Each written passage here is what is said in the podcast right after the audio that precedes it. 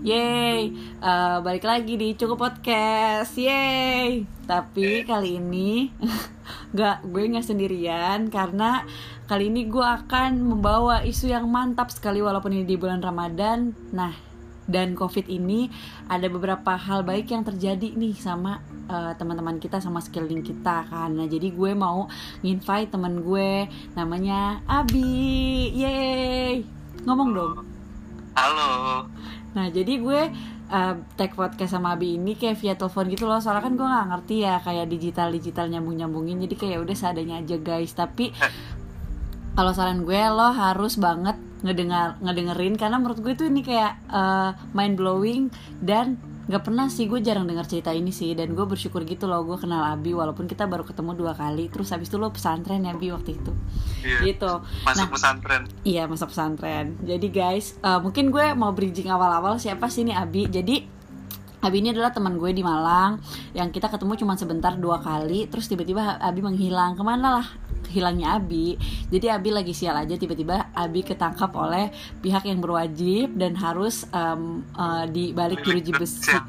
Kenapa? Harus keliling Indonesia. Iya harus keliling Indonesia enggak padahal Eh, apa namanya harus eh, menginap di jeruji besi selama kurang lebih seharusnya dua tahun ya bi tapi Harus karena eh, sekarang covid terus kan pemerintah lagi ada eh, efisiensi asik efisiensi isi sel. Jadi Abi salah satu yang terpilih untuk eh, cabut dan keluar dari eh, sel ya bi seharusnya selesainya bulan September ya bi selesainya September harusnya. harusnya tapi karena covid ini terus Abi jadi pulang lebih cepet lagi kayak gitu. Tapi ini tetap di Malang ya Abi nggak bisa balik ke Jakarta. Nggak bisa. Beda Desember. sampai Desember. Dianggapnya atau apa Abi? Dianggapnya Kalau kemarin sih terakhir gue ini dibilang tahanan rumah. oke. Oh tahanan rumah. Berarti definisinya tuh apa tahanan rumah? Tahanan rumah ini harusnya harusnya gue tuh selalu stay di rumah sampai nanti Desember. Uh, cuman uh, cuman yang paling penting tuh kita ada absen sama kan kalau gue bebas ini asimilasi ini gue ini harus punya penjamin yang ngejamin gue kalau misalnya gue di aman ini eh di Malang ini aman nggak bakal macem-macem dan segala macemnya nah gue harus tinggal di rumah penjamin gitu aja sih oh itu aja ya intinya lo nggak boleh keluar kota lah karena lo masih dalam batas ditontonin lagi di di stalking terus ya Ya. so asik negara eh, di diperhatiin negara Oke, keren dah lu. Gue pengen dia perhatiin negara, tapi kita gue mau kasus lo boleh nggak sih? nggak Nah. bisa Gue kali ini gue nggak akan lo semua nggak bakal. Bisa lo nanya lo kasus apa? Abi kasus apa? Mungkin kalau lo yang ada di sekeliling gue di Malang lo tahu Abi ini kasusnya apa. Tapi gue nggak mau eh, ngasih tahu ke kalian semua kasusnya apa. Nah, eh, sekarang mungkin gue apa yang akan gue bahas sama Abi? Gue akan bahas. Sebenarnya gue mau tanya sih tentang eh, kayak gimana sih penjara tuh rasanya kayak gitu sih. Jadi eh, harapan gue di sini teman-teman tahu juga eh, kalau rasanya masuk penjara tuh gimana? Jadi kalau lu nggak main bersih keja lu berjahat jahatan sama orang yang kejahatan wow tidak masuk akal. Itu lo bisa masuk penjara. Nah inilah ceritanya. Nah Eh, bi coba deh bi ceritain. Mungkin kayak awal-awal ketika proses ya namanya pol- polisi ya pasti kan ada kata-kata penangkapan ya. Ketika Ah. proses penangkapan itu pertama kali apa yang terlintas di otak lu bi? Yang terlintas di otak gue sih cuman uh, itu, itu tanggal eh, tanggal 9 bulan Juli 2018 itu gue ketangkep tuh pertama tuh. Mm-mm. tapi pas gue ketangkep ini gue tuh kayak uh, udah udah di di otak gue ini udah udah ke keset kayak oh iya gue ketangkep gue ketangkep udahlah gue di penjara ini udahlah nggak usah nggak usah ter- nggak usah ngelawan nggak usah apa ikutin aja alurnya let it flow. Ya udahlah gue ketangkep nggak usah nggak usah neko-neko udah gue diem aja kayak gitu. Cuman waktu pertama ketangkep nih sampai gue di borgol gue masih ngerasa kayak ini mimpi nih. Ini mimpi nih gue belum bangun dari tidur gue kayak gitu sih rasanya kayak nggak mungkin nggak mungkin terjadi di hidup gue banget. Terus waktu sampai hmm, Nah ini kan kondisinya lo waktu itu ketangkep di Malang ya Bi? Nah waktu itu sebelumnya lo baru dari Jakarta. Waktu baru itu gimana? Jakarta Nah ada sebuah adegan dengan ibu lo gimana Bi? waktu gue mau balik di bandara nyokap gue tuh nangis. Dan sedangkan waktu itu gue gue tuh balik buru-buru kepengen sidang. Eh, dari dari jadwal gue balik ke Malang itu kira-kira dua mingguan lah. Dua mingguan lagi tuh gue sidang. Lah sedangkan pas pas gue mau balik ini nyokap gue tuh nangis. Kayak ngelarang gue udah jangan balik ke Malang dulu jangan balik sekarang. Dan itu tumben banget nggak pernah sama sekali di um, seumur hidup gue nyokap gue kayak gitu ke gue nangis. Apalagi tahu kalau gue mau sidang kan nggak mungkin kayak orang tua kan pasti oh kamu mau sidang? Yaudah buruan buruan buruan gitu kan ya. Iya. cuman nggak nyokap gue bener-bener kayak ngelarang gue cuman karena gue keras kepala ya akhirnya gue balik. Kayaknya nyokap gue tuh uh, udah ada feeling kayak udah ada feeling kalau gue ini bakal apes. Tapi guanya nih nggak ada sama sekali pikiran kayak gitu karena gue kepikiran gue harus buru-buru selesaiin kuliah nih kayak gitu pas gimana tiga hari setelah gue nginjek kaki di Malang tiba-tiba gue mengalami keapesan itu Oke, Iya. kesialan itulah ya. jalan itulah Nah, terus eh, balik lagi pas tadi lo udah bisa lah, udah ketangkep. Terus kondisinya gue mau tahu deh soalnya kalau misalnya di 86 itu ditangkapnya ada yang pakai eh, talinya tuh tali rapia, ada yang pakai borgol besi. Nah, lo waktu itu pakai apa? Pakai anu tali silup itu loh oh enggak gue gue pakai borgol Oh, pakai Borgol. borgol. borgol besi ya Oh, borgol besi. Terus lo itu pertama kali nggak sih ditangkap pakai pertama kali pertama kali dalam sejarah umur hidup lo tuh? ya lebih dingin dari freezer udah ditanya rasanya Oke. Sedingin. Terus kalau misalnya pas nyampe nih, pas di dalam mobil, ada situasi apa tuh di dalam mobil waktu? Eh, lo di nah di dalam mobilnya mobil polisi tuh mobil Innova atau Avanza gitu? gue dibawa pakai hardtop pakai hardtop terus Hardtop di, tuh apa sih? dikawal mobil polisi mobil hardtop itu mobil Yang belakangnya kebuka. enggak enggak kebuka belakangnya Eh, kalau yang kebuka kan biasanya kita lihat yang buat eh, eh, travel ke Bromo gitu Ah, ya kan Eh, Makasih ya lo udah bantu gue untuk berpikir terus. Itu emang belakangnya dibuka kalau yang buat travel travel gitu. Cuman gue yang ketutup belakangnya. Oh, Terus- Oke. di belakang terus dikawal dikawal dua mobil polisi. Kayak gitu waktu itu. Terus di dalam mobil gue ini kan kena bertiga ya. Hmm. gue ketangkap bertiga. Gue ini kayak bertiga kayak ngobrol santai santai. Kita ini rock and roll. Santai aja. Wis kita jalanin kayak kayak saling menguatkan satu sama lain gitu Padahal lo tahu tuh kan detik itu kayak udah mau mati gak sih rasanya? ya sambil tos bom kita Tos bom Kita- gimana tuh? petrol kayak gitu ya Tos bom apa sih? tos bom itu tos yang tangannya Oh, mengep oh ngepal Gitu. ketemu itu. Oh, Ya. oh gitu. Kan tapi di borgol, pantat-pantatan dong. Eh, ya tetap gini Oh gitu gitu. Oh ngadep ini nah, ceritanya ngadep depan guys borgolnya. kita kita kita soalnya kan di borgolnya kan sendiri sendiri kan Mm-mm. Jadi terus kita duduknya eh, di hardtop ini di belakang duduknya nyamping gitu kayak di microlab Oh, Tahu kan? gitu. Lah, ya. jadi kita hadap-hadapan itu santai kita rock and roll kita rock and roll udah gitu doang udah sampai akhirnya kita di pols eh nyampe ke polseknya kita diturunin suruh masuk ditaruh di ruang rapat ruang rapatnya polisi kita udah kita diem di situ kayak kita nggak tahu mau ngomong apa lagi awalnya yang kita uh, nguatin satu sama lain semuanya langsung buyar di situ tuh kita udah di dalam dalam uh, markasnya polisi lah Hmm.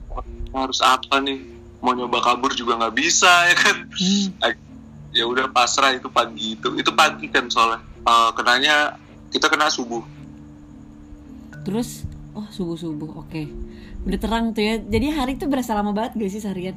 lama banget lama banget kita tuh ada eh, di nyampe ke kantor polisi itu jam 6 pagi terus kita ditaruh di situ tuh sampai jam 9 Sembilan Ah, apa? Sembilan pagi. Iya, jadi nyampe jam 6 pagi dimasukin kantor polisi tapi ditaruh di ruang rapat dulu nggak langsung dimasukin ke sel kita bertiga di situ duduk diem dieman digeledakin kayak pakaian kotor terus Dibiarin. iya, dibiarin Hmm. itu rasanya itu ah, tiga jam eh tiga, sampai jam 9 tiga jam ya tiga jam paling lama sih di hidup gua karena gua sama teman-teman gue ini kayak nggak tahu mau ngomong apa kita lihat-lihatan doang terus kita ngantuk masih ngantuk karena kita tidur pagi habis rekaman kayak Musisi ya. Bini musisi guys. enggak Oh salah. ya amin jadi musisi amin Amin. terus terus terus berarti waktu lu itu lu didiemin terus lu ditanya-tanya di interogasinya tuh kapan? Ah, pas habis jam 9 itu tiba-tiba ada kanit kepala unitnya itu masuk. Ah, kita ditanya gitu diinterogasi. Diinterogasi eh, barang bukti gua kan berupa tanaman.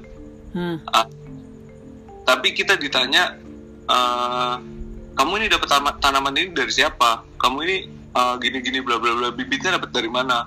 Tanaman ini saya dapat dari Tuhan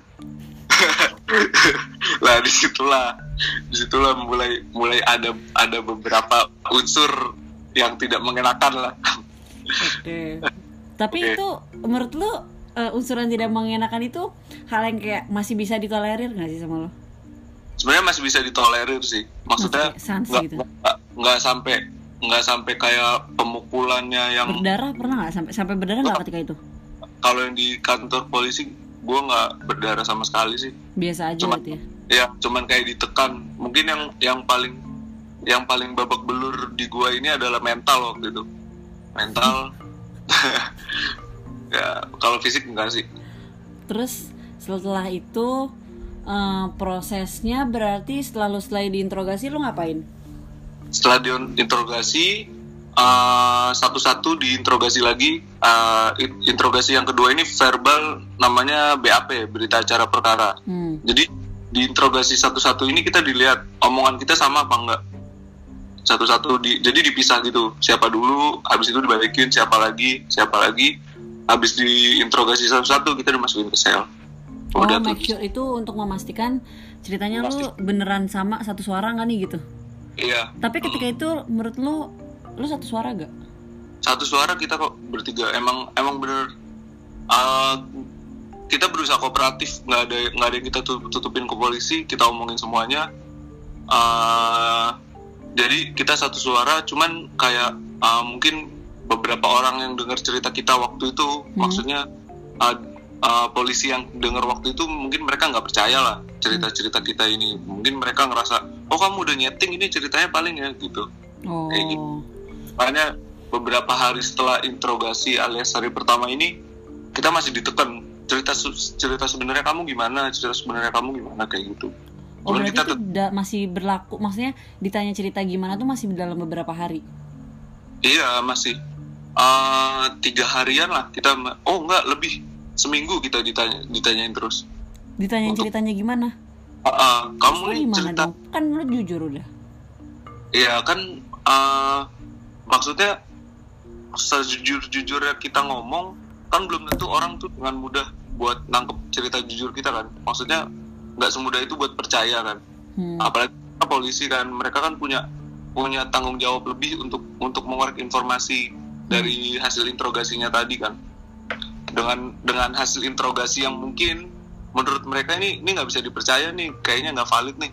Akhirnya mereka tuh kayak uh, minta buat kamu bisa ngasih cerita yang lebih masuk akal nggak sih kayak gitulah Oh, oke. Jadi tetap tetap tapi tetap dicari tahu. tetep Nah. Nah. terus abis itu setelah lu beres kan berarti lu nginep dalam beberapa hari ini. Nah, nginep dalam beberapa hari ini kan kan ada putusan pengadilan kan. Sebelum putusan pengadilan berarti kan lo gua nggak tahu sih nah sebelum putusan pengadilan tuh disebutnya apa sebagai apa? Uh, sebelum putusan pengadilan pas gue di kantor polisi berarti gue disebut sebagai uh, tahanan Oh, tahanan. tahanan Nah, itu lu nginepnya di mana? di kan di sel-selan di kantor polisi Kayak sam- Bang Napi gitu nggak sel? uh, uh, kalau bang Napi ini gue nggak ngerti sih sel-sel aja ini kayak gimana cuman kalau Kesel banget. Gue lu gak pernah punya TV ya? Napi yang waspadalah waspadalah itu ya Sar? Iya betul. Kan di dalam sel tuh. ya. Uh, uh, Lu kayak gitu nggak? model model sel-selannya mungkin kayak gitu ya. Ya kayak gitulah model sel-selannya. Cuman kalau tahanan yang di polisi ini eh, kita nih nungguin kayak kayak kita kan habis diinterogasi di hari pertama itu sampai surat surat interogasi eh surat hasil interogasinya itu namanya BAP berita acara perkara Mm-mm. itu selesai selesai dibuat polisi dikirim ke jaksa Hmm. Lah, pas di kejaksaan itu BAP-nya kita nih masing-masing kita ini dicariin eh di- apa namanya diolah lagi di sana Hmm. sampai kita dapat kita dapat siapa nih jaksa penuntut kita nanti itu baru kita dipindah ke lapas buat mengadakan sidang lah gue itu di kantor polisi tiga bulan nunggu nunggu uh, surat BAP gue tadi ini selesai diolah di kejaksaan Deket Unisma gak sih? apanya Yang deket perempatan eh pertigaan itu gak sih? oh, Polsek bukan di Sengkaling Oh Sengkaling Mm-mm. Bu, Yang ada suka ada razia ya? Hmm, food food festnya Sengkaling tau kan naik lagi Oh yang ini yang persimpangan depan tiga itu Yang dekat Ah, Hottenham ah. dulu Ah, ah, ah, kalau ke kiri ke Hottenham sebelah Oh. kanan kan polsek tuh, Oh di situ tuh iya Kok jauh banget ya? soalnya uh, kecamatannya kan Dau Oh, lah itu kan polseknya polsek Dau itu Oke Terus Jauh. berarti lu tiga bulan di sana Bertiga Bisa. atau kepisah? enggak jadi satu selnya di situ cuma satu kok Oh berarti selama beberapa waktu ini lu gak ketemu orang-orang? beberapa waktu itu gue ketemu halo mas ya Eh, Reza aku lagi take podcast. Oh ya maaf. Lu selama ini diem aja ya? Oke. Terus terus? Eh, selama di polsek ini ya ketemu ketemu orang-orang. Tetap ada jengukan cuman kita nggak bisa ketemu secara eh, nggak bisa kontak fisik. Soalnya setiap jengukannya ini ditutup sama pintu sel kan. Kita nggak bisa keluar Oh jadi lu kayak dadah-dadah tapi ada pintunya? iya kayak ngobrol tapi ada pintunya gitu. Ih kenapa gua kenal sama lu ya pas itu ya? Gue kayaknya mau Bi gue mau tahu lu. Sumpah gue kayak banget. Demi Allah Demi Gak apa apa-apa lu gak kenal soalnya lu pasti nangis. Iya sih fix. Dan semua orang yang jenguk gue tuh nangis. Aduh gue nggak kuat ngeliatnya. Ih sedih sih Sedih sih pasti. Gue aja belum jenguk Gue gak jenguk lu Bi. Gue cuma baca doang Gak juga nangis Bi. Baca apa Terus habis itu hmm, Ah. Apa namanya Tiga bulan itu lu dapat kasur gak sih? enggak dong gue tidurnya di dipan gitu dipan terus dikasih karpet Bajunya Baju Baju gimana? Dunia itu baju tahanan uh, satu orang ini dapat dua baju. Oh dikasih setelan. Iya dikasih setelan satu setel gitu baju sama celana dua baju dua baju per orang. Jadi ya kita harus uh, rajin-rajin untuk mencuci. Celana dalam Celana dalam gimana Bi kabar? Aduh nggak kepikiran sal. Oh iya Iya celana dalam sih nyetok sih maksudnya kayak gue Dibawain gak sih? Maksudnya kayak Kayak orang mau nginep gitu gak sih? nggak kalau yang di polsek ini kan kita nggak boleh pakai baju baju baju normal manusia pada umumnya kita pakai baju tahanan gitu Uh, cuman yang boleh masuk itu celana dalam doang sisanya nggak ada yang boleh celana dalam peci uh, udah sih itu doang. Celana dalam peci sama makanan. Sisanya kayak sarung sajadah itu nggak ada yang boleh. Terus baju baju biasa nggak ada yang boleh masuk. Jadi kan sebenarnya kayak kotor gak sih? Eh, kotor sih pasti kotor. Debu. Soalnya kan itu tempat tempat yang paling eh, kalau misalnya dibilang tempat paling kotor di rumah ini biasanya dapur. Lu belum ngeliat sel-selan aja. Sel-selan ini tempat paling kotor yang pernah ada di dunia mungkin Tapi Rizura toilet gak? ada Di ada. dalam. Bau gak? Bau gak toiletnya? Nggak, kalau toiletnya bersih sih. Soalnya soalnya eh, pas sebelum gua masuk toiletnya ini kayak penuh kayak banyak lumut. Kotornya nih kotor lumut doang kayak nggak terawat kayak nggak pernah dibersihin. Oh tapi bukan kecing jorok. Bukan bukan. Akhirnya ya gua gua sama anak-anak kayak bersihin. Sama anak. Baik deh lu Berbakti lu sama Polsek Dau ya nggak juga. Itu demi kesehatan gua aja sih. Oh, sorry, sorry. gua nggak ada nggak ada pedulinya sama polsek itu waktu itu. Nah karena masalah terus Terus habis itu Tiga bulan setelah pengadilan Lu diputuskan berapa tahun Total se sampai Total ketok palu? Sampai sampai anu uh, gua Negosiasi tiga dan segala macem. Tiga bulan di polsek tiga bulan di polsek akhirnya gue dapat dapat apa namanya dapat jaksa Hah? dapat jak- jaksaan uh, surat BAP gue udah selesai diolah. Akhirnya gue ke kejaksaan oh, itu namanya relas. Kalau di sini sebutnya sih relas. Kita ke kejaksaan relas ketemu jaksa penuntut kita diomong-omongin akhirnya eh dibacain BAP-nya terus diomongin bla bla bla segala macem. Terus kita pindah ke lapas. Nah pas di lapas ini gue nunggu sebulan nunggu sebulan baru gue sidang sidang sidang gue itu lima kali lima kali gue sidang sampai akhirnya gue vonis gue divonis eh, empat tahun subsidiar satu bulan Oke, Itu. subsidiar itu artinya apa? subsidiar ini adalah eh, semacam kalau misalnya subsidiar ini dia semacam kayak denda sih semacam kayak Oh. denda jadi kalau misalnya eh, tindak pidana ini sebenarnya di sebe- yang gua tahu ini ada ada dua pit B sama pit sus Hmm. pit B ini pidana biasa pit sus pidana khusus Hmm. Ah, pidana yang gue lakukan itu adalah pitsus. Semua pidana yang pitsus itu punya subsidiar, punya denda se- sendiri. Hmm. Jadi kayak kasus gue ini, gue ada subsidiar satu bulan. Kalau misalnya gue nggak mau jalani subsidiar satu bulan, diganti dengan denda sebesar 800 juta, kayak gitu. Kalau misalnya kalau misalnya gue bisa bayar 800 juta, subsidiar gue ini angus. Satu bulan ini gue nggak perlu jalanin, kayak gitu. Aturan ya. Aturan, Aturan. regulasi, Oh, kalau misalnya nyatanya beda dong. nyatanya beda. Beda. Oke. Kita sekarang nggak usah ngomongin bedanya itu. Nah, sekarang gue mau tanya nih, pas kan lu akhirnya pindah dong ke lapas ya kan? Ya, Nah, selama di lapas, pas masuk pertama kali apa yang rasain? takut banget. Takutnya kenapa? ya lu tak lu tau lah uh, gambaran umum kalau misalnya orang nggak nggak pernah masuk penjara terus kita dengar kata penjara gimana sih? Ya takut dong.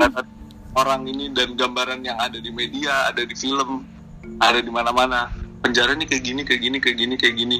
Gue pertama kali masuk eh, pertama kali pindah dari polsek ke lapas waktu itu bener-bener yang kayak kayak mungkin rasanya kayak lu mau eh, lu mau nembak cewek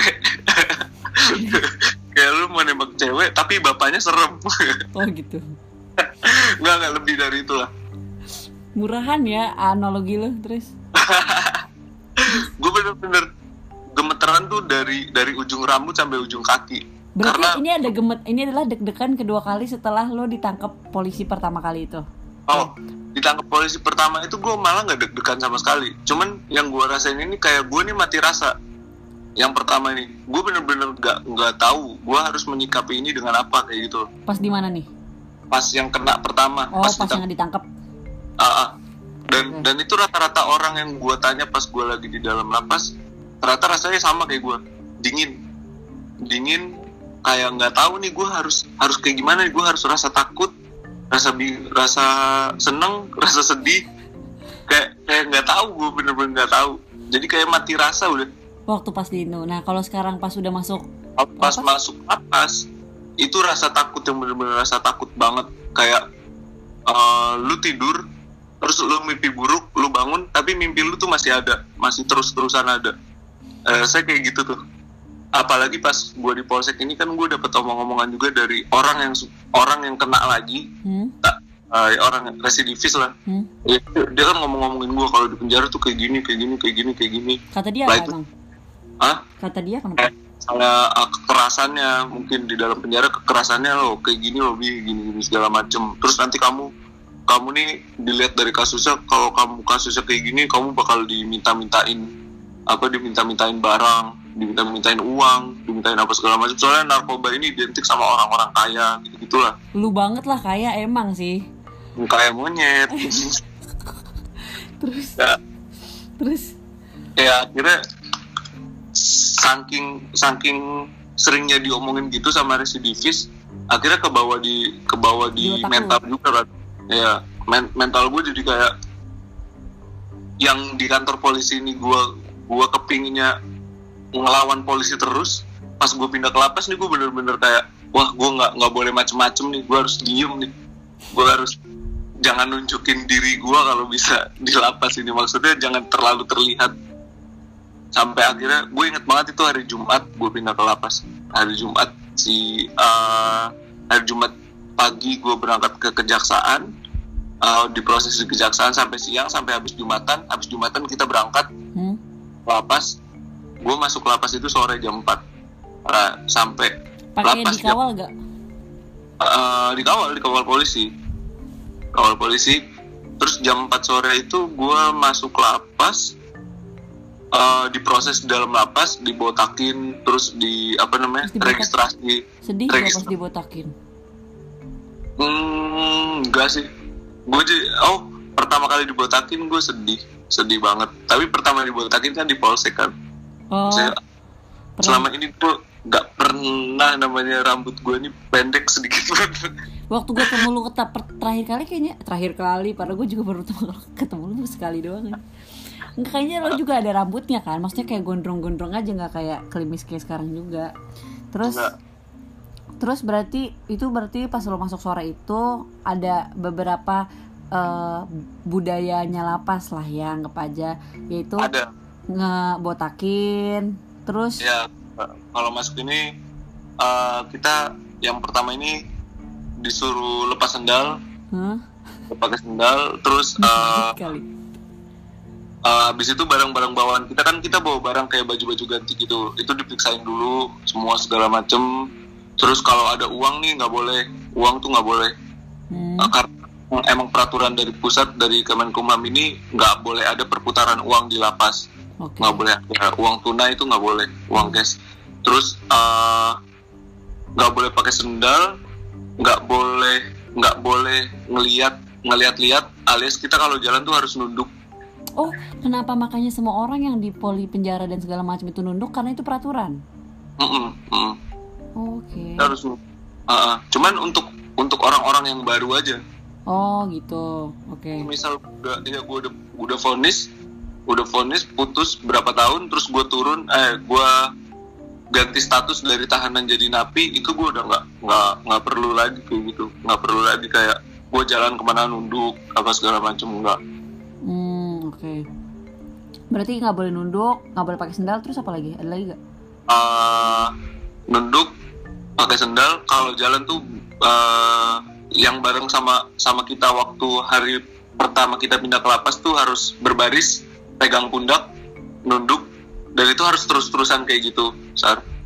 Habis itu eh, apa namanya habis dibotakin kita kayak register registrasi gitu registrasi di di ruang ruang regi, ruangnya namanya ruang registrasi habis ruang registrasi ruang pengamanan habis itu eh, baru kita masuk ke blok satu alias blok tahanan blok yang belum putusan putusan sidang. Oh, jadi ada blok belum putusan sidang.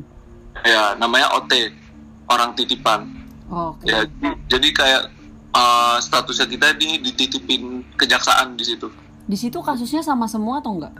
enggak beda beda beda Berarti di situ Ah. udah mulai ngobrol sama orang. udah udah mulai ngobrol sama banyak orang Eh, blok satu ini insya Allah ada 12 kamar ada 12 kamar dibagi 6 6 oh enggak, enggak. blok satu ini ada di sini 9 kamar di sini 9 9 tambah 9 berapa saat 18, Abi. Iya. ya betul. ada segitu ada segitu blok bloknya ini udah ada dua eh, blok narkoba sama blok kriminal nah gue udah masukin ke blok narkoba kan jadi Padahal lu kriminal ya. eh, padahal gue kriminal Parah. ya ya ya padahal gue tipikor sar Oh, muka lo emang koruptor sih. iya banget kan Parah, Set- kayak Setnov banget gue parah. Mirip. Gua aminin boleh gak sih? Lu mau Amin. masuk tipikor gak tapi? emang cita-cita gue waktu gue SD tuh sempet gue pengen jadi tipikor Oh, pengen ya. tapi ini serius loh Tapi Serius. ujungnya malah bukan ya. ujungnya malah bukan Mm, malah betul. jadi teroris gue sekarang Ah, teroris. nah, terus eh, waktu lu pertama kali lu ngobrol, lu ketemu sama orang yang kasus apa, Bi? gue inget narkoba. Narkoba. Kan pertama kali kita masuk ke lapas ditaruh di blok satu ada namanya satu sel namanya penaling. Lah kita di kita orang baru ini pasti masuk penaling dulu. Penaling ini pengenalan lingkungan. Oke. sel penaling. Ah, sel penaling waktu gue masuk ini totalnya itu insya Allah ada 17 orang di dalam. Oke. Ah, tapi selnya gede kok. Selnya gede gitu. Jadi kita nggak dempet dempetan uh, gue ini pertama kali di situ gue inget banget disambut sama orang orang tua kakek kakek namanya Pak Agus Hmm. dia uh, dia tuh orangnya baik banget baik banget sini sini rek rokokan dulu rokokan nih dikasih rokok gue Hmm. terus di- disuruh makan kasih makan segala macem terus diajak ngobrol tuh kasusnya apa segala macem dan itu dia orang pertama yang bikin um, apa namanya pikiran gue berubah drastis tentang penjara. Bener-bener berubah. Yang tadinya gue bener-bener takut yang bener-bener gue nggak mau ngobrol sama orang-orang di dalam nih. Kayak gue takutnya gue salah ngomong. Apalagi gue kan orang bukan orang Jawa bukan orang Malang asli kan. Hmm. Tak- takutnya uh, Lu orang dikira- Padang ya? uh, gue enggak orang Ambon. Oh sudah. terus uh, takutnya menyinggung budaya yang ada kan akhirnya akhirnya gue bikin gesekan gitu malah diapain gue apa segala macam. Makin takut dong. makin takut. Hmm. lah Nah, tapi pas gue datang ke penalin itu terus gue ketemu gue manggilnya om waktu itu om Agus. Gue ketemu om Agus itu berubah bener-bener berubah banget. Kok bisa sih orang ini kayak gini? Kok bisa sih? Kok bisa sih? Emang kenapa dia? kayak dia nih ibaratnya ya gue kan bertiga masukan maksudnya yang paketan gue yang ketangkap bareng gue itu kan Hmm. bertiga gue Hmm. Nah, sedangkan Om Agus ini waktu itu punya rokok cuma dua Hmm. Dua batang. dua batang Oke. itu semua dikasih ke gue Hmm. Om sampean nggak rokokan udah kamu aja dulu kamu kan baru dari ini segala macam pasti nggak rokokan kan dari pagi gini, udah kamu ini dulu kamu belum makan kan pasti ini nih makan punyaku aku udah makan tadi pagi segala macam Baik. Iya kayak ya lu lu nggak bakal nemu lah orang kayak gitu di luar. Lu punya makanan lu belum makan, terus lu tahu ada orang baru juga belum makan, masa lu mau ngasih ke orang? Iya Kalau sih. kalau- di luar, kalau di luar, ya kan? Di luar negeri ya maksudnya. Di luar negeri, di luar di luar planet. Iya. Dan- Cuman ternyata kalau di dalam itu nggak kayak gitu. Orang ini kalau misalnya uh, kalau misalnya gue kenal orang baru, terus gue ngeliat dia, uh, oh dia ini bakal bakal mengalami hal yang susah kayak gue. Hmm. Uh, uh, ya gue bak gue bakal bantu dia. Uh, di dalam ini banyak dibilangin gue, uh, kamu nanam dulu baru bisa metik. Hmm. Pas Iya. banget lu dong. Iya, Tapi belum dipetik udah gue sampai metik. gue belum sampai metik. udah di ya. ya kayak gitu lah sar gue yang ditua ya akhirnya kan Iya. Makanya jangan salah nanem lu. Terus terus besok gue mau singkong aja gue sar enggak apa-apa bagus. Gue bisa mau nanam kangkung. Hidroponik. Gue sama belum- sawi Iya, boleh. Terus apa namanya? Si Om Agus ini kasus apa, Bi? Ah, narkoba Narkobanya dia kenapa? Ngedarin. dia dia nge jualan Oh, jualan. Jualan tuh lebih berat ya? Iya beda pasal Oh, udah pasal. bagus itu papa rock and roll Keren, ganteng nggak? kakek kakek Sarah Oh, iya, sorry, sorry. kalau emang lu selera lu kakek kakek ya gue gue kasih nomornya nggak apa-apa Jangan dong, di penjara susah. Dia keluar gak tapi sekarang? hmm? Dia udah keluar belum sekarang? belum insya Allah dua tahun lagi dia Iya, berapa tahun dia emang kenanya? karena kena enam enam tahun Lama juga ya. Tapi Lumayan. berarti dia itu kondisinya dia ditangkapnya barengan sama lu nggak sih? Kan di sel Enggak. kamar yang sama. Ah, beda seminggu dia sama gua Oh. dia seminggu paling terus gua lah dia dia dia pun residivis sebelumnya dia udah udah pernah Oh. Jadi Udah udah, pernah. paham kasarannya dia udah anak lama lah. iya Makanya dia mungkin kasihan sama lu. eh, muka gue juga kasihan kan muka gue melas gitu kan Yes. Terus gue ngeliat makanan kayak aduh makanan ya Allah gue pengen makan kayaknya dia paham terus aja iya. Tapi enak nggak makanan di sana apa yang lu makan? Selama di lapas. Eh, kalau di lapas sih makanannya empat sehat lima sempurna Apa tuh? 4 sehat 5 sempurnanya. udah pasti udah pasti kita lauknya ada lauknya ini biasanya kalau nggak telur daging ayam kalau nggak eh, apa ya itu doang sih telur daging sama ayam terus udah pasti ada sayurnya gitu dan jujur masa makanan di polsek sama di lapas itu waktu itu lebih lebih lebih manusiawi makanan di la- di lapas Oh ketimbang di gitu. polsek Heeh. Di polsek Soalnya- apa emang makanannya? Nah di polsek ini ya makanannya nih gue diemin sejam gitu dia udah nasinya tuh udah ngarak tau gak lo nasi nasi aking yang buat bebek ya jadi udah nggak bisa dimakan lauknya udah bau Oh, Uh, jadi kalau misalnya kalau misalnya gue dapet makan di polsek mending langsung gue langsung gue makan kalau misalnya gue nggak nggak mood makan nggak feeling makan ya berarti gue nggak bakal makan sampai sampai Ketemu jadwal lagi. selanjutnya ya Hmm, gitu. Terus setelah lu di kamar ini, abis itu kan kan masih nunggu. Setelah lu udah selesai nunggu putusan, lu masuk ke kamar apa namanya? setelah gua ma- selesai putus uh, gua di blok titipan tadi blok Mhm. OT Heeh. Sidang sidang sidang lima kali putus gua akhirnya ganti status jadi napi pindah ke blok narkoba Oh, pindah ke blok narkoba. Padahal lu kriminal ya lagi-lagi. padahal gua teroris Oh, salah. Oke, terus. Terus. ya. Nah, ya gua gua ini aja sih gua fleksibel sih Tergantung mau bilang tipikor nggak apa-apa paling Serah. pengen sih lo tapi kor kan? iya paling pengen Paling pengen.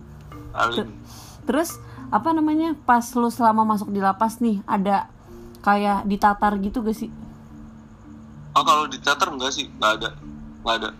Ah, Itu itu juga uh, pas gua putus sidang, putus sidang kan gue nunggu seminggu habis putus itu, baru gua baru gua uh, pindah blok lagi ke blok bloknya narkoba. Hmm.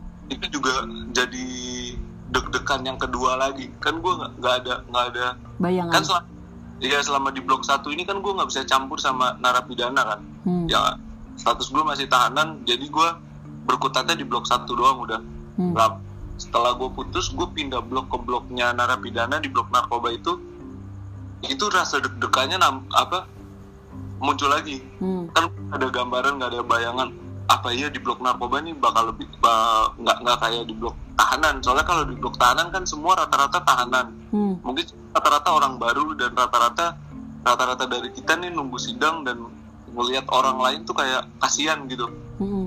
Nah kalau di bawah kan beda lagi. Mereka udah na- udah narapidana, mereka udah tahu putusan sidangnya kena berapa tahun pidananya bla bla bla segala Udah macam. lebih ya udah lah ya. Mm-mm. Mungkin ada yang yang putusannya ini uh, mungkin ada yang kena 10 tahun, 20 tahun, ada yang kena seumur hidup, ya kan? Hmm. oh gue lebih takut lagi itu di situ saat lebih lebih kayak waduh gue nggak siap nggak siap nggak siap buat turun ke bawah buat jadi napi di bawah Kenapa lu takut seumur hidup dan segala macam kan lu udah tahu putusan lu berapa? Kenapa apa Ah. yang membuat lu takut?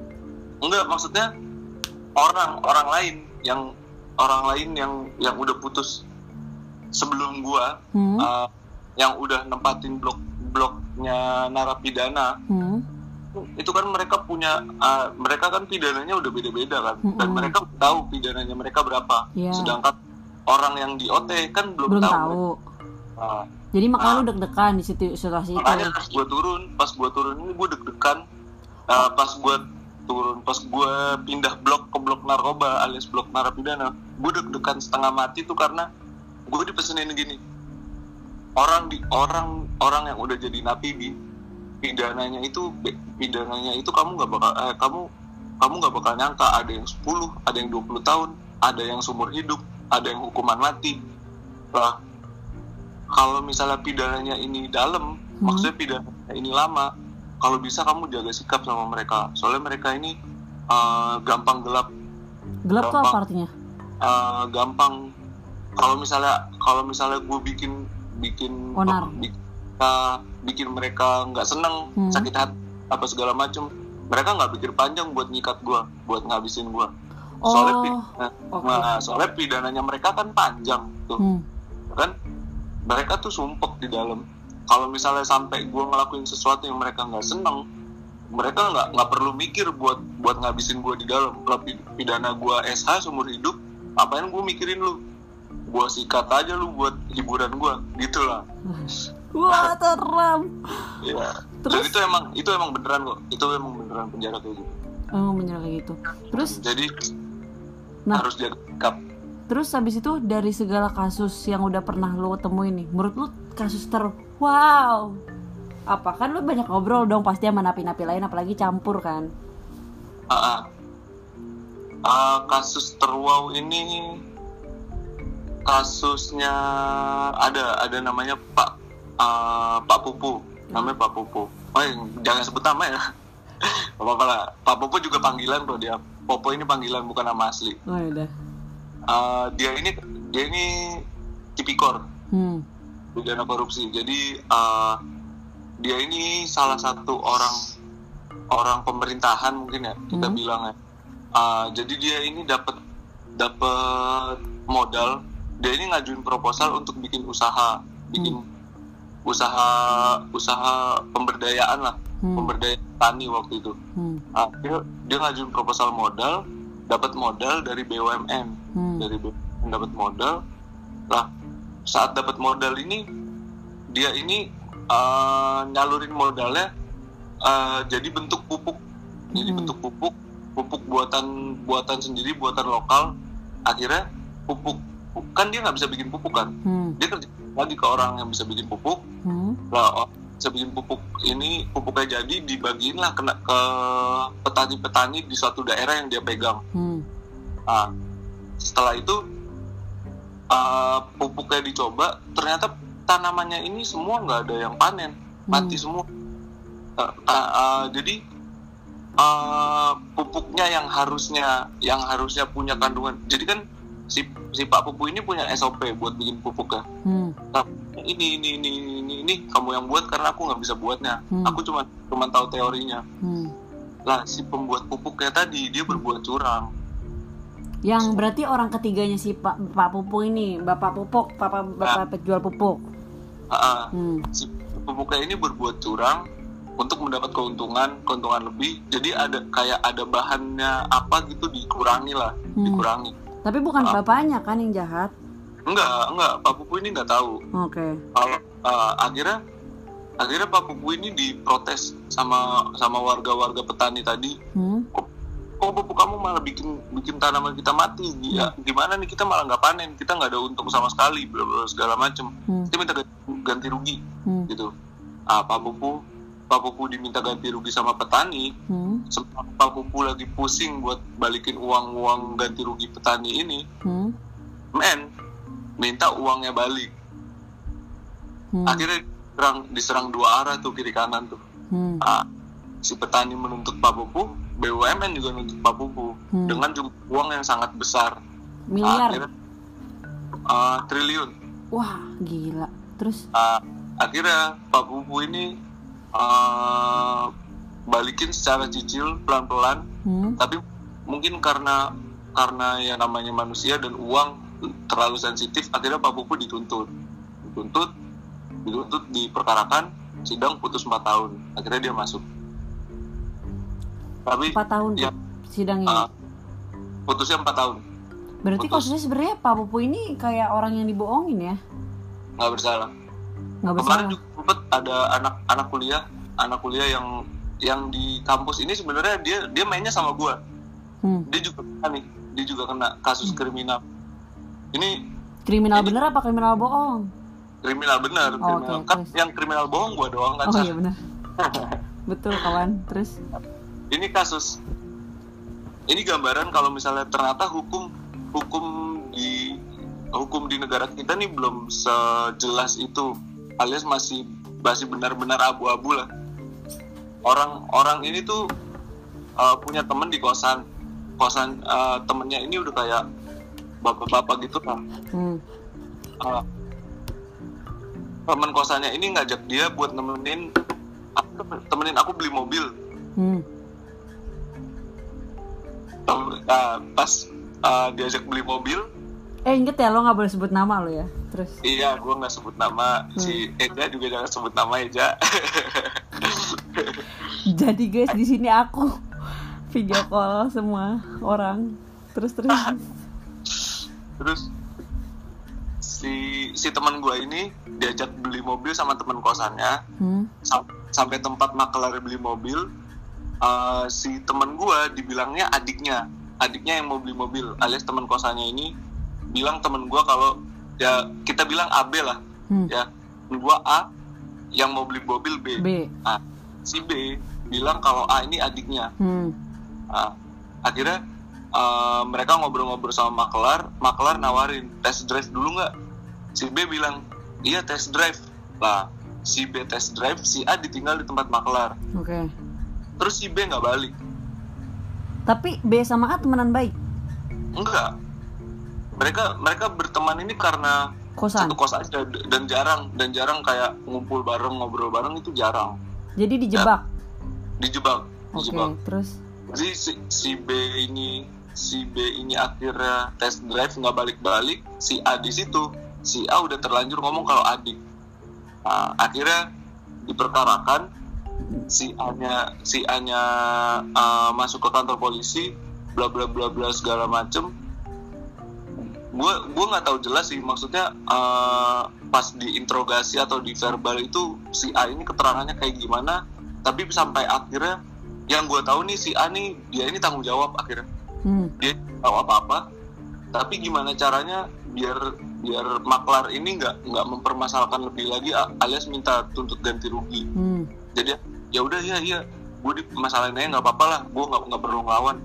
Si A ini akhirnya sekarang di penjara uh, difonis satu tahun 10 bulan untuk untuk uh, kejahatan yang nggak dia lakukan. Tapi si temen ininya lo kena maksudnya kayak kan dia kosan nih. Di kabar Hmm. kosannya gimana? Itu yang gue nggak tahu. Gue nggak tahu. Lah si si B si B yang bawa kabur mobil ini udah nggak ada udah nggak ketemu. Sekarang kabur dia. Nggak bisa dilacak berarti aslinya kalau polisi ya bisa aja ngelacak. Cuman gua karena tahu. udah, udah tangkap karena, udah karena si karena si A ini udah ketangkep kan paling polisi mikirnya udah lah nggak perlu lah. Udah ada udah ada tersangkanya. Gitu kali. Iya bisa di terus abis itu hmm, selain itu ada lagi nggak kayak kasus atau enggak itu kan kasus yang kayak eh, nggak salah nih ya kan? Mhm. kalau kasus yang kayak serem ada gak kasus yang serem itu kasus lu kan serem nih. Pem, kasus mimpi buruk serem yang nggak habis-habis. Iya, gua gua ini kasus gua ini kan gua anu korupsi sekalian teroris. iya keren.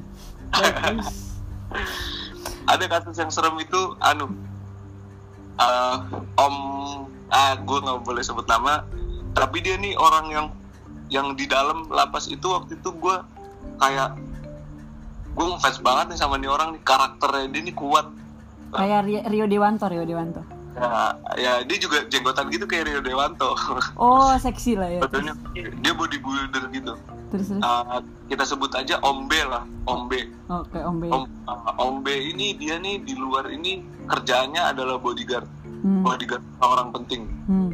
Dia dia, dia sering ngebodyguard uh, jenderal-jenderal, Hmm. Ngebodyguard pokoknya orang-orang penting lah. Hmm. Sampai akhirnya suatu hari dia nih dapat dapat tugas bodyguard salah satu orang yang dia nggak tahu kalau ternyata orang ini adalah bandar narkoba. Oke. Uh, Uh, sampai akhirnya dia nih lagi lagi ngawal ngawal orang itu di jalan tol tapi kok tiba-tiba uh, apa namanya konvoynya mereka ini di stop polisi Hmm. Di stop polisi langsung ada uh, polisi ini langsung keluar dari mobil langsung baku tembak Wah anjir seru banget dong. Ba- baku tembak di jalan tol uh, arah Surabaya ke Malang Tapi kan kosong jalannya dong. Tol kan jalan kosong tuh tol kita mah. iya sekosong kosongnya jalan ya? tol parah Oh iya. Sorry. itu pasti langsung blok kan Hmm. langsung di blok jalannya seret seret habis itu mereka kayak baku tembak di tengah jalan tol Hmm. akhirnya eh, akhirnya eh, si rombongannya mereka rombongannya si Om B ini Hmm. konvoy konvoynya Om B ini kalah pas baku tembak sama polisi karena nggak semuanya megang senjata Hmm. akhirnya si Om B ini pas mencoba lari ketangkep dibawalah ke BNN Hmm. Om tapi tetap Om B ini sebenarnya nggak bersalah dia cuma bekerja kayak gitu Ya Allah. Kena berapa? kena lima tahun Apa mungkin karena ngejagain kali ya? iya ya profesinya dia kan sebagai itu emang sebenarnya Terus lu pernah ketemu pembunuh nggak? pernah Pembunuh apaan? Bi? Cicak, ngebunuh cicak. ayam ngebunuh ayam Gimana bi pembunuh bi? orang Hah? Pembunuh pas ketemu pembunuh. ketemu pembunuh pertama pembunuh pertama yang gue kenal itu eh, sebenarnya sebenarnya ternyata pembunuh ini pun nggak nggak nggak semuanya yang kayak kita bayangin kayak psycho atau apa segala macam enggak rata-rata eh yang yang tak temuin rata-rata pembunuh di lapas ini malah mereka nih orangnya baik cuman Gimana coba baik membunuh? Tidak, tidak baik. Nah, cuman cuman yang gue gue kan nggak tahu kan namanya namanya watak orang kan kita nggak bisa nggak bisa eh watak pikiran orang kan kita nggak bisa ngelihat langsung kayak nyata gitu kayak Hmm. gimana sih orangnya ini aslinya dia punya pikiran apa sih Hmm. sedangkan yang yang kita tahu uh, kalau menurut psikologi ini psikopat ini nggak bakal kelihatan psikopat ini bakalan membunuh kita ini nggak lewat depan terang-terangan tapi lewat belakang ya kan Oke, jadi guys sebelum dilanjutin sama Abi, jadi Abi ini adalah mahasiswa psikologi juga, kayak gitu guys. Jadi makanya dia sotoy ngomong psikologi, ya udah dia anak psikologi suka-suka dia deh. yang anak psikologi. yang udah mau sidang, eh dijemput, bukan nama yang maha kuasa nih, apa yang memegang keadilan. Terus terus, masuk pesantren. Iya, jadi takwa enggak, jadi jelek iya, kasihan. aduh. Terus terus, terus si siapa namanya? Membunuh, dia eh, dia membunuh. Iya ada di cerita lucu Eh, Kalau gua nggak ketawa awas ya lo. Terus. ya nggak nggak bakal ketawa sih lu soalnya ini sadis ah, Abi takut. Terus. jadi ada satu orang di lapas ini gue kenal sebut aja Mas J Mas Mas, J. J lah J ya Mas B aja lah, Mas B kita pakai B aja terus. ya Mas B Nah, Mas B Mas B ini nggak mau gue maunya Mas J ayo udah, oke. Habis Oke. ya waktu nih buat ngomongin mau ngomong. Terus. adalah Mas J ini Mas J ini karakter orang yang dia ini orangnya ini bener-bener baik bener-bener baik orangnya baik banget dan dia ini eh, s- buat ke temen nih loyal loyal solid terus support juga orangnya su- support banget tapi kalau misalnya dia marah dia ini kayak hilang hilang kontrol hilang kendali. Dia nggak pernah sadar kalau dia marah. Ada satu kejadian di mana dia nih lagi nongkrong lagi nongkrong sama teman-temannya terus dia ditampar sama temennya Hmm, terus dia melin hmm, dia pulang akhirnya dia pulang ke rumah hmm, hmm. sampai pintu rumah nih baru buka pintu dia keinget kalau dia habis ditampar temennya. Loh aku tadi ditampar temanku ini kenapa ya? Gitu akhirnya dia balik lagi ke temennya hmm, ditanya mas sampean tadi nampar aku kenapa ya? Hmm. lah temennya ditanyain gitu ngerasanya kayak di mungkin ngerasanya kayak di Digas. kayak kayak nge- kayak dihina lah. Hmm, malah tambah diomel-omelin hmm, si Mas J ini. Hmm. lah Mas J tambah diomel-omelin emosinya muncak hilang kontrol. Dia pulang ke rumah ngambil celurit